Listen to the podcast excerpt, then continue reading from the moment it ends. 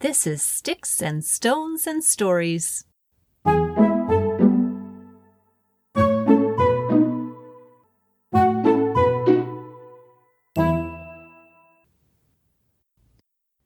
Mrs. Tang had the most wonderful garden. People would come from miles around to see her sunflowers standing tall and proud, to smell her roses, to taste her carrots and her melons and her fresh corn. And Mrs. Tang? Well, understandably, she was quite proud of her garden. Now, Mrs. Tang loved all the seasons summer, autumn, winter, but her favorite season was spring, because that's when Mr. McKay, the mailman, brought the seeds that Mrs. Tang had ordered from the seed catalog. Oh, how she loved opening that package, filled with seeds of all shapes and sizes, seeds for all kinds of flowers and vegetables. But one year, Mr. McKay delivered not one, but two packages. The first one contained all the seeds that Mrs. Tang had ordered, all the seeds she was expecting for her geraniums and her turnips and her cherry tomatoes. But the second package? The second package contained just one seed. One great big shiny black seed, round on one end and pointy on the other, about the size of a very large dinner plate. But there was no label on the second package, so there was no way to know what kind of seed it was.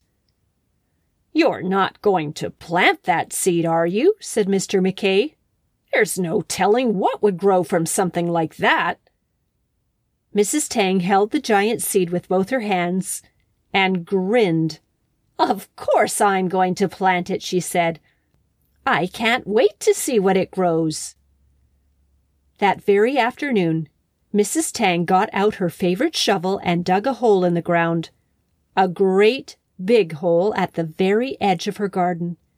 She put the mystery seed in the hole, covered it with dirt, and gave it a good sprinkling of water. Then she turned her attention to her other seeds while she waited for the mystery seed to sprout. Mrs. Tang didn't have to wait long. Only a few days later, she saw a tiny bit of green poking from the ground. At least, it was tiny at first. But it didn't stay tiny. By the next day, that sprout was already as thick as Mrs. Tang's leg with two giant leaves unfurling on both sides. The next day, the sprout was even bigger, and there was a third leaf poking up from the top. And that third leaf was huge. I mean, it was ginormous. Mrs. Tang could have wrapped herself in that leaf and had some left over. Every day the plant got bigger a huge vine with more and more giant leaves. It got so big that it took over Mrs. Tang's entire garden. Those poor sunflowers. They couldn't stand tall and proud any more.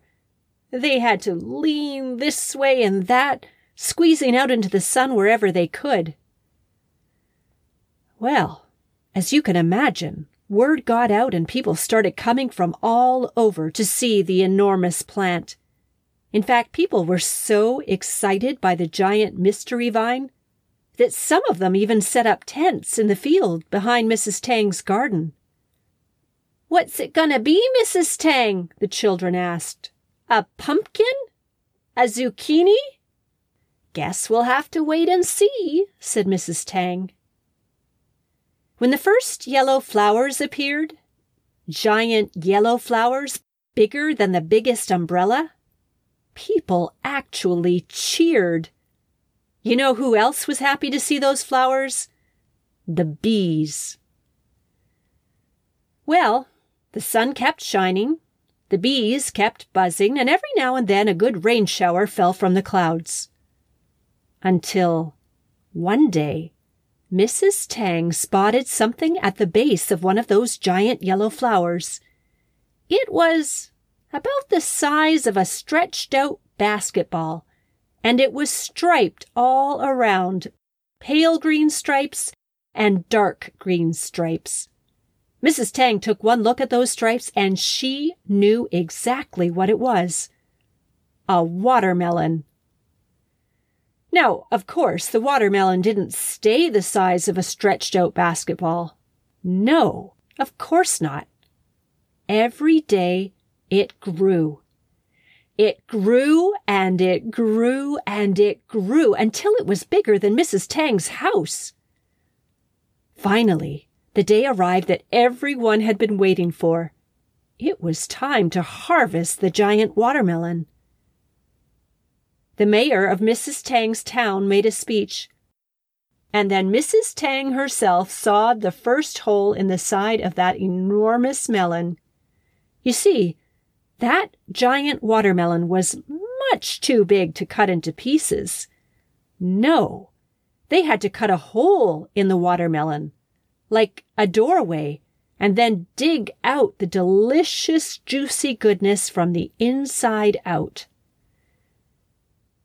It took them weeks to dig out that watermelon. People came from everywhere with their shovels and their buckets and their wheelbarrows. And they feasted. Morning and night they feasted.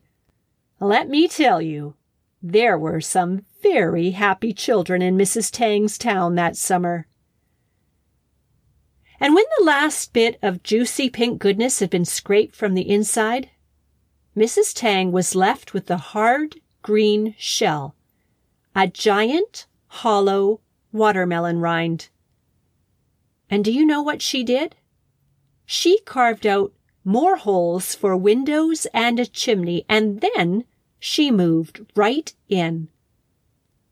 Well, that's what I would do if I had a giant watermelon. Sticks and Stones and Stories is written, narrated, and produced by Rachel Dunstan Muller. Find out more at racheldunstanmuller.com.